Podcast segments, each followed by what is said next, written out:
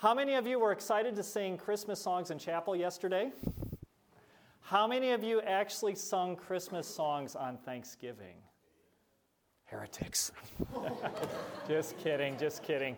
My family, I think the day after was traditional, but I think Thanksgiving is a pretty good place to start singing Christmas songs. It's been a, probably about a decade since I've had the privilege of preaching around Christmas time, so I intend to take full advantage of this. Turn to Luke 1. Luke, that doesn't mean I'm going two hours. I think Mr. Van would kill me. Turn to Luke 1, 46 through 55.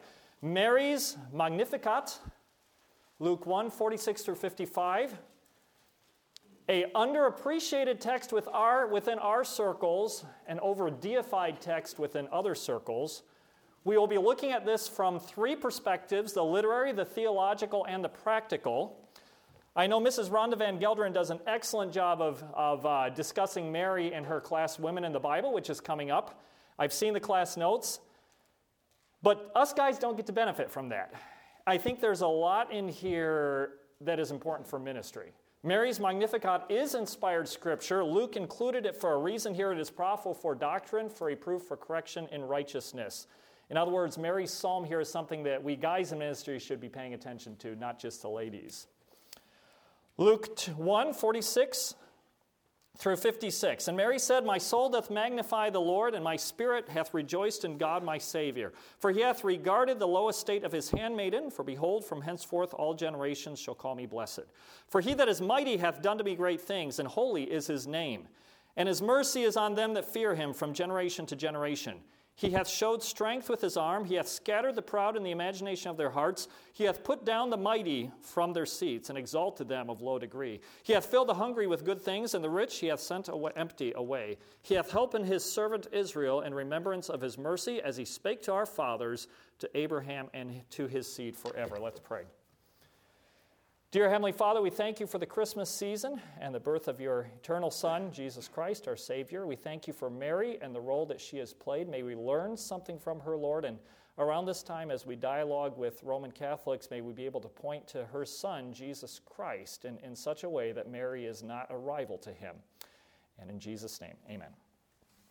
In 1910, Sir Walter Scott published an epic narrative poem called The Lady of the Lake. It contains romance, rivalry, good old fashioned sword fighting, and a whole bunch of Scottish scenery. It's pretty much everything you could possibly want in a poem. The character of the title, the Loch Katrine, the Lady of the Lake, is a young Ellen Douglas who will naturally be the cause of some good old fashioned Scottish feuding figures. At one point, she is in exile with her father, hiding in a cave, and as the Scottish chieftain Roderick Dhu prepares to ride off to battle against the forces of King James, he stops and he hears something in the distance. It's Ellen singing, accompanied by a harp. She is singing a prayer to the Virgin Mary, and the very first lines of that prayer are Ave Maria. The great Austrian composer Franz Schubert adopted that song in 1825 based on a German translation of Scott's poem. From there, his memorable, haunting, very beautiful tune was then adapted to the Latin of the classic prayer to Mary, Hail Mary, full of grace. It has been sung in modern times by everybody from Luciano, Luciano Pavarotti to Frank Sinatra. And if ever you hear me, if ever you hear me walking down the hallway of BCM cluelessly humming that song because I forgot to skip it on one of my Christmas CDs, you have my permission to gently thump me over the head with your Bible. gently. The more I study the patristics in my own limited way, it's, it's certainly not my specialty, but the more I study in my own limited way, the more I am convinced that the, all the flaws of the Roman Catholic Church really run in conjunction with their worship of Mary. The more the Roman Catholic Church gets sophisticated, whatever point that origin might be, the more they embrace Mary as an object of worship. This may actually go back earlier than the Roman Catholic Church into the second and third century. Uh, at, a minimum, at a minimum, it starts with Jerome, but the Testament of Jacob, the Christianized version of the Testament of Jacob in the 200s or 300s, actually mentions the intercession of the mistress of intercessions, the source of purity, generosity, and blessings, the mother of salvation in regards to Mary. So perhaps by the early 200s, we already have that doctrine creeping in. Some time ago, when I first came here, a family in the church asked me to look over a DVD about Mary that a lady had given to their daughter who was trying to witness to that lady. The DVD was all about Mary and her role in the Roman Catholic Church. The DVD states that Catholics do not pray to Mary. It says, asking for intercession is different from prayer. We are asking Mary and the saints to pray for me. Of all the saints, Mary has the office of intercession. Bizarrely, the DVD later declares, of all, uh, declares that the Catholics are offering our prayers so that she can bring our prayers to her son. Later on, someone gives a testimony in the DVD. I had this realization one day that I had this constant intercessor. Yeah, who does Hebrews 7:25 say that our constant intercessor is? Wherefore he is able to save them to the uttermost that come unto God by him, seeing he ever liveth to make intercession for them. The point at which anything or any person is addressed in terms appropriate only to the salvific work of the Son at that point, that thing or person has become an object of worship. Popular Roman Catholic writer Marge Fenelon, in an essay on crowning Mary, writes This is the time to crown our Blessed Mother, not just on the feast of her queenship, August 22nd, but every day, and even several times a day. Crowning her Queen of our heart, Queen of the world, will make a statement about who we stand for and with, with and reclaim ourselves for Christ the King and his Queen Mary Let's recrown Queen Mother Mary. Let's recrown her every time we're weighed down by distressing news, confronted with hostility, angered over violence and injustice, or tempted to hit back after being clouded. And now a little bit closer to home. Erasmus of Rotterdam, we owe a lot to him. Erasmus, in his Paean in honor of the Virgin Mary, writes Singular glory of heaven, earth's surest safeguard, Virgin Mother Mary, see this poor soul of mine longs to propitiate your godlike majesty as if with the burning incense of its praise, not relying on its own merits, but strengthened by your graciousness, it dares to encompass the vast ocean of your, supplic- of your praises with the limitations of human language. That's in volume 69 of his collected works. He wrote a lot. Later on, in a work entitled Prayer of Supplication to Mary, the Virgin Mother, in Time of Trouble, same volume, he writes, Help me, I beg you, my Savior, my salvation, my soul and certain refuge, shine forth, Mary as star of salvation to me in darkness, guide me when I err, assist me in suffering. Here is my point in sharing with you all of that. To the extent that anybody attributes to Mary the salvific work unique to her son, and to the extent that anybody approaches Mary in an intercessory role, that person had that person will not access the gracious mercy of the father. That person is still dead in their trespasses and sins precisely because there is only one name under heaven by which we must be saved and that name is jesus christ. I know i'm preaching to the choir here but we need to know what we're up against. Significantly as many good evangelical scholars have pointed out earlier in this chapter when elizabeth approaches mary she does not say blessed art thou above women. She says blessed art thou amongst women Elizabeth goes on to describe Mary as the one who believed. This does seem to stand in stark contrast to Zechariah. Look back at verses 19 through 20. I love this passage, perhaps because my imagination is a bit crazy. The angel answering said unto him, I am Gabriel that stand in the presence of God, and am sent to speak unto thee and to show, un- show thee these glad tidings. Behold, thou shalt be dumb and not able to speak. We know that angels are not made in the image of God like humans are. And yet, I don't think they're robots. They do seem to possess emotions. I do not picture Gabriel, Gabriel here reciting this preordained judgment like a robot. Instead, Gabriel is put out, he is offended. He basically looks at Zechariah and says, Listen here, punk, I'm an angel. I stand in the presence of God, and you have the audacity to doubt me? You want a sign? I'll give you a sign. Zap! What do you think of that? What's that you say? Oh, I can't hear you. That's from the Himes Radical Non Standard version. Maybe Gabriel wasn't quite that jerk like, but it's fun to me for me to imagine. The point here, and yes, there is a point to all that, the point here is that Mary's character, in contrast to Zechariah, is in humble faith. When we turn to the story of Mary in Luke chapters 1 and 2, we do not see the exalted Queen of Heaven. We do not see an intercessor between us and God or between us and Jesus Christ. But what we do see is the handmaiden of the Lord.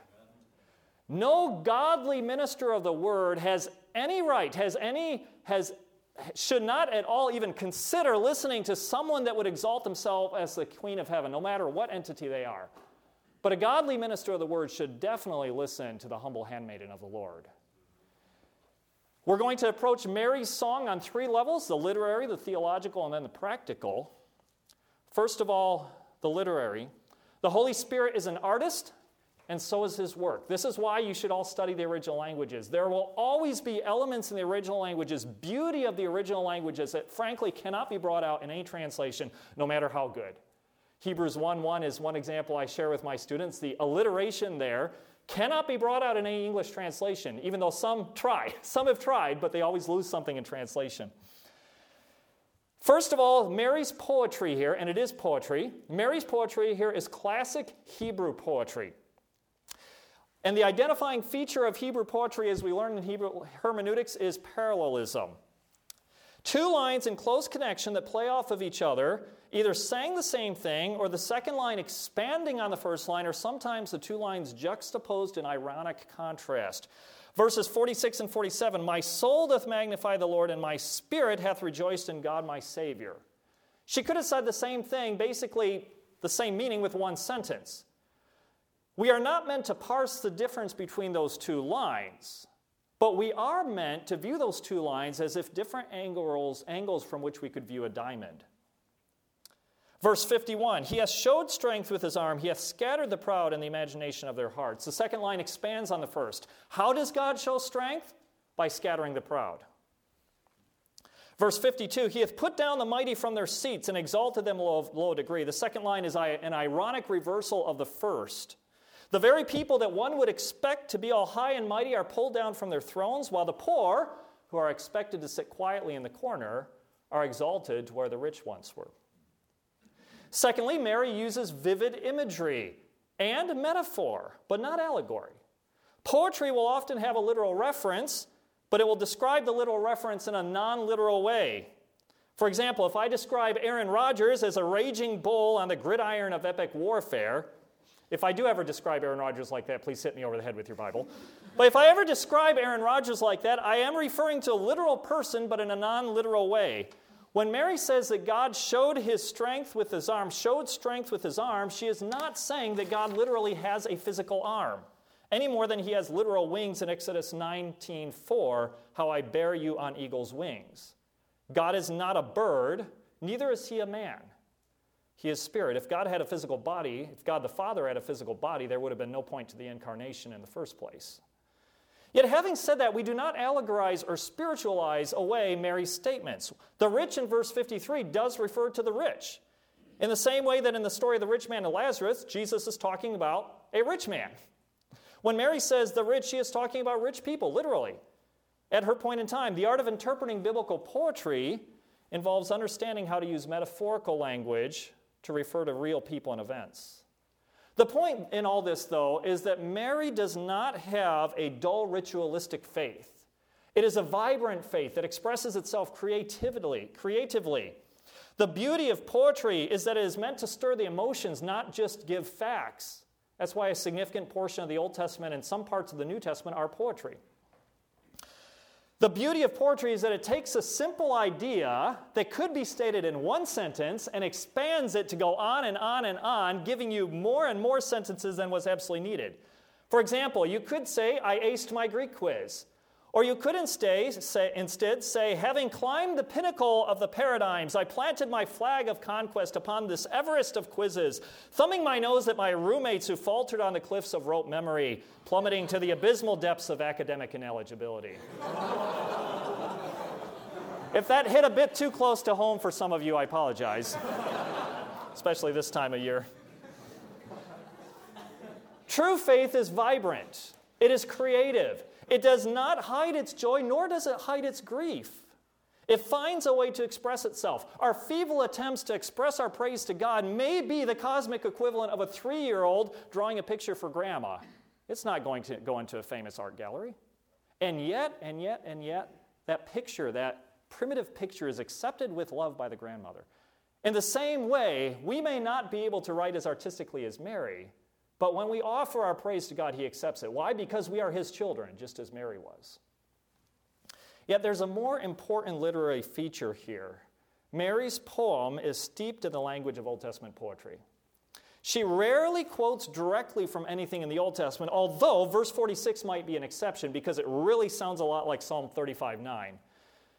But nonetheless, Mary's poetry is the language of biblical poetry. There's a lesson for us here. There's nothing wrong with quoting non inspired sources, even pagan sources.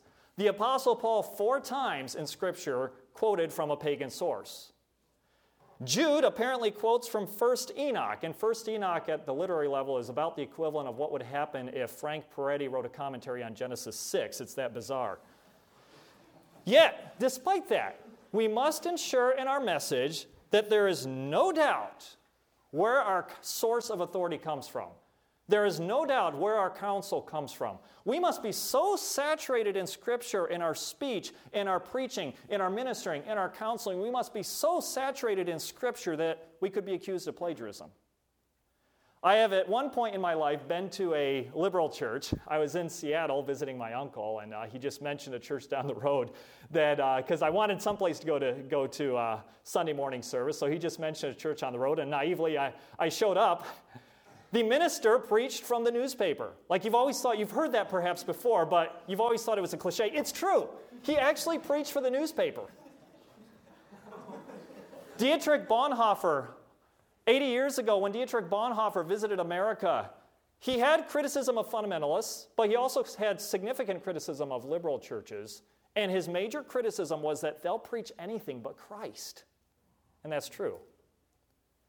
We must be clear in our sermons, in our ministering, in our proclamation that our language is thoroughly from the Old Testament. In fact, there's a point in Richard Hays' uh, fantastic New Testament scholars written on this. There's a point in which you can actually do so unintentionally. It's called an echo because you're so immersed in the language of Scripture. Well, this is Mary. She might not even be able to, at that point she's composing this message, she, this psalm, she might not even be able to tell you specifically which parts of Scripture her, her poetry come from, but it's all from Scripture.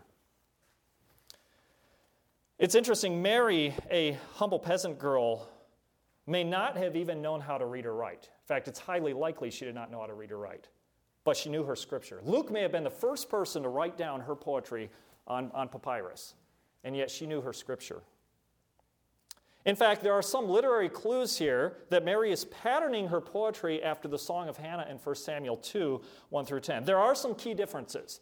Hannah is a bit more direct when she goes after people. Uh, verse, verse 3, 1 Samuel 2 3 is very interesting. She's, the, the verb there is plural, which I didn't realize that until I double checked it this morning in, in the Hebrew. The verb there is plural, so she's going after a lot of people, but I do think she includes there in 1 Samuel 2 3, I do believe she's including her rival wife. And I think basically what she's saying is, in your face, honey, because God knows what you're really like. Again, the Himes Radical Non Standard Version which will totally not become the official Bible of BCM anytime soon. Mary is not quite as direct in her feelings to specific people. She stays a bit more generic, I think. And yet, she follows the basic theological theme as Hannah. And here I want to switch into some theological perspectives on Mary's poetry. First and foremost, God is overwhelmingly the subject of the poem, of Mary's poem, as well as Hannah's poem. It is consistently on God's mighty deeds that Mary focuses. Even when she refers to herself, my soul, my spirit, that's only a vehicle to describe the acts of God. For he hath regarded, for he that is mighty, his mercy, he hath showed strength. She does refer to herself as the object of God's blessing in verse 48, but that is simply in passing to express her own personal reasons for magnifying the Lord. Without a doubt, God is the primary actor in this drama. God is the great reverser in this poetry. He delights in turning things upside down. He delights in, in making the strong weak and the weak strong when the weak put their faith in him. Mary herself realized this because personally she is weak, she is poor, she is rejected, she is downtrodden. Yet God makes her a blessing over all those who, by virtue of their place in society, would have thought that they would have deserved that spot. God didn't, and this is a consistent theme throughout Scripture God does not exalt Israel in the Exodus because they are mighty. He exalts them because they are poor and downtrodden and persecuted. God blesses Leah because she is hated by her husband. God gives her the messianic line over Rachel. God gives a child to Hannah because she is mocked. God raises up David, the least of his brothers. The Messiah is born in Bethlehem, of all places, not New York City. God is the advocate of the humble. The more someone focuses on their own work, their own deeds, their own ministry, their own awesomeness, their own skills, the more God becomes in opposition to him. Because God resisteth the proud but giveth grace to the humble. This also means that God is the source of justice because he has the prerogative of making the strong weak and the weak strong, of making the rich poor and the poor rich, of making the mighty weak and the weak mighty. That is his prerogative. That means he someday will pull down the proud politicians of the earth, be they Republican or Democrat. He will someday dethrone the rulers that exalt themselves and oppress God's people. He will someday empty the bank accounts of the rich. But here is the key point Mary understood this, but so many people miss it. God does it on His time. This means that true justice in society, whether that be for black or white or Asian or rich or poor or children or the elderly or the, or the citizen or the fugitive or the refugee, the immigrant, true justice in society is certainly worth praying for, but it will not be actualized until God Almighty steps into history and directly intervenes. It is within a democratic society legitimate to work for change, within the laws to work for justice. Yet we must realize that without God, all man's attempts at social justice will falter, or even worse, will bring about its own brand of injustice.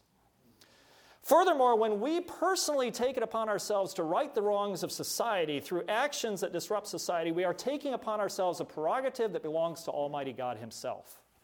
Now, lest you think I'm preaching to the choir here, let me emphasize that this works both ways. Both political conservatives and political liberal, liberals have their share of people that fall under Mary's condemnation. Last I checked, there is none that doeth good, no, not one. Their throat is an open sepulchre. With their tongues they have used deceit. The poison of asps is under their lips. That is not a truth that is filtered through one's choice of political parties. It applies universally to all. Extreme loyalty to either side or any individual associated with either side to bring about justice and truth is doomed to bitter disappointment. Mary lived under the dominion, domination of the Roman Empire, the so called Pax Romana, peace of Rome that was nonetheless enforced through violence. She also endured, however, the political squabbles of her own people, which I think is partially in view in her psalm as well. Studying the politics of Judea in the hundred years before Jesus Christ makes the Kennedy family look like Mr. Rogers' neighborhood. So, without a doubt, Mary is speaking politically, not just spiritually. We do not just sweep everything under the rug and allegorize and spiritualize it. She is speaking spiritually. She is, uh, po- literally, of, of politics. She is speaking of justice within society.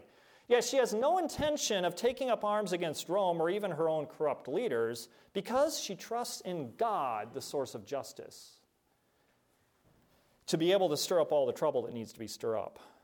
Yet the God of mighty deeds, the God of justice, who will execute his wrath against the oppressor, he is also God of mercy, verse 50. And his mercy is on them that fear him.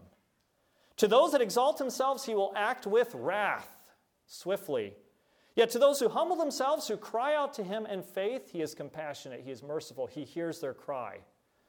Leon Morris writes Mary sings of a God who is not bound by what people do, i.e., their great deeds he turns human attitudes and orders of society upside down. Does this not foreshadow the very Messiah that Mary is going to give birth to in a few months? The rich and the mighty and the powerful reject him. He hangs out with publicans and sinners. He is unimpressed by the feast of a Pharisee. But when a woman who is a sinner dares to wash his feet with her tears, he blesses her. Not many wise men after the flesh, not many mighty, not many noble are called, but God hath chosen the weak things of the world to confound the things which are mighty, that no flesh should glory in his presence. This is Mary's theology. Consequently, when we emphasize Mary's faith, we must remember that it's not some generic wishy washy feeling, certainly not the believe in yourself message that pop culture likes to trumpet. Rather, Mary, she who believes, has believed in the message of this God who delights to turn things upside down, who delights to make things topsy turvy, who does not listen to the standards of society, but he bends down with merciful ear to hear the cries of the poor and humble. I wonder which class we're in, which classification we belong to. Thirdly, though, Mary sees a continuity between her position and that of salvation history throughout all Israel's history. Verses 44, 54 through 55. Her miraculous pregnancy carrying the Son of God is not that surprising from a certain perspective. It is simply the continuation of God's gracious covenant with Abraham, Isaac, and Jacob. Salvation is of the Jews, and those who would be saved must turn to the Jewish Messiah. This is precisely the point, as Darrell Bock points out, this is precisely the point that keeps us from going down the road to the heresy of liberation theology. True social justice can never be acquired from anybody acting on their own initiative, no matter how well intentioned.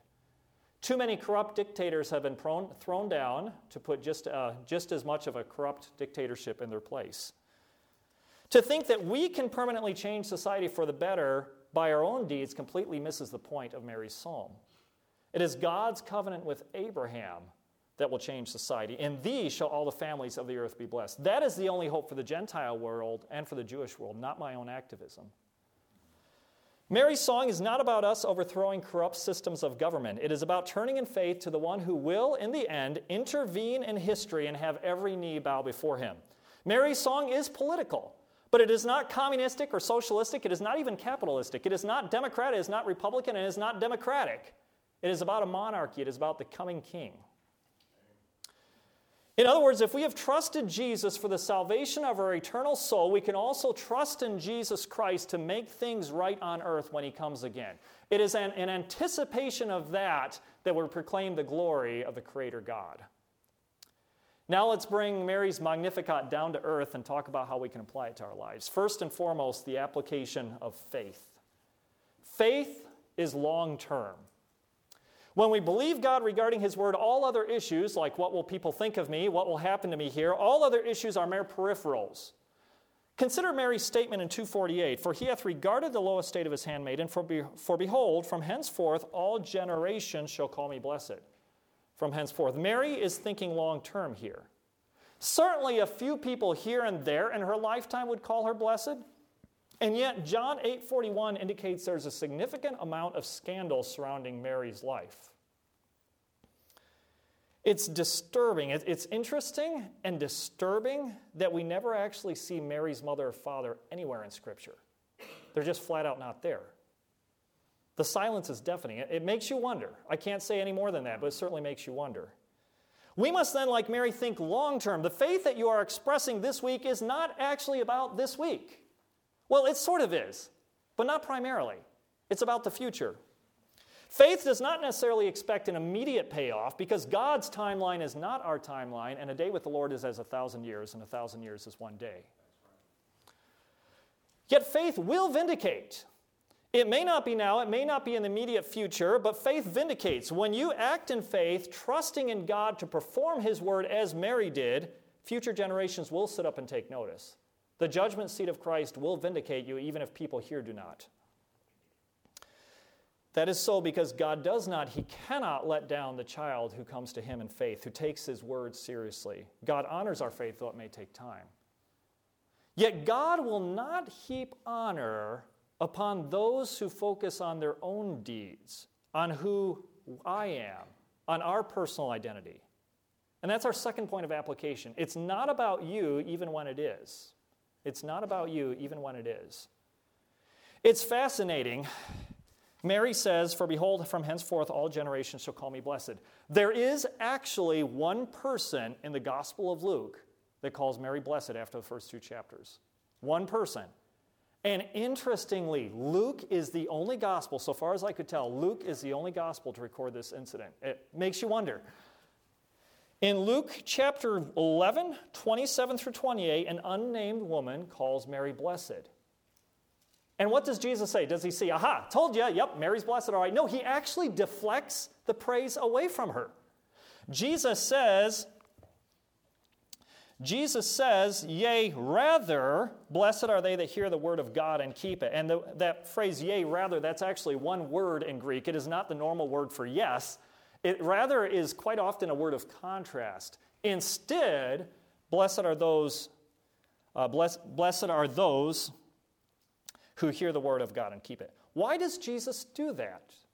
I mean, wouldn't this be a fulfillment of Mary's prophecy? The problem is that the woman in that, the unnamed woman in that passage does not bless Mary for expressing faith. She does not bless Mary for all that God has accomplished through her. She actually blesses Mary for just being a mother, the mother of the Messiah. She blesses Mary for birthing and feeding the Messiah. And when she does that, she misses the entire point of Mary's psalm because Mary's psalm is not about her mothering the Messiah. Mary's psalm is about the great deeds that God Almighty has done through her so that the world can sit up and notice God, not Mary. And I cannot but help but think if somehow in Luke, in, in Luke chapter in Luke chapter 11, 27 through 28, if somehow this is perhaps not a typological prophecy of the Roman Catholic Church, where they have ceased to declare the mighty works of God and instead focused on Mary, the mother of God, however we might parse that phrase, which brings up interesting questions. we won't go there today. The point of Mary's praise, the point of Mary's psalm was to declare the glories of God. It was all about what God has accomplished through her. Yet in Luke 11, Mary is being praised for motherhood, for who she is, and Jesus will not allow that. How much more is Jesus grieved when Mary is practically deified? My friends, there are people here who will go on to gr- do great things in faith. There are people here who will start churches, who will preach revivals, be the first person to bring the gospel to a forgotten tribe, translate the Bible into another language, reach hundreds. Your faith will accomplish great things. Yet it is precisely at that point where the temptation will come to you to accept blessing and praise on the basis of what you have accomplished through faith, not what God has accomplished. That is when the danger comes. When praise is on the basis of who you are, when your name exclusively is attached to ministry, when you alone are what comes to people's mind when they think of, of your work, it is at that point when you're in danger. If it is your persona, your charisma that people think of primarily, that is when you're in danger. So, what's the solution? Always, always, always deflect praise back to God, like Jesus does in Luke 11, like Mary does in Luke 1. I like what Alexander Maclaren says here. We magnify God when we take into our vision some fragment more of the complete circle of His essential graces, or when, by our means, our fellows are helped to do so. May your ministry cause others to focus on God. May your ministry consistently deflect back to the glory of God.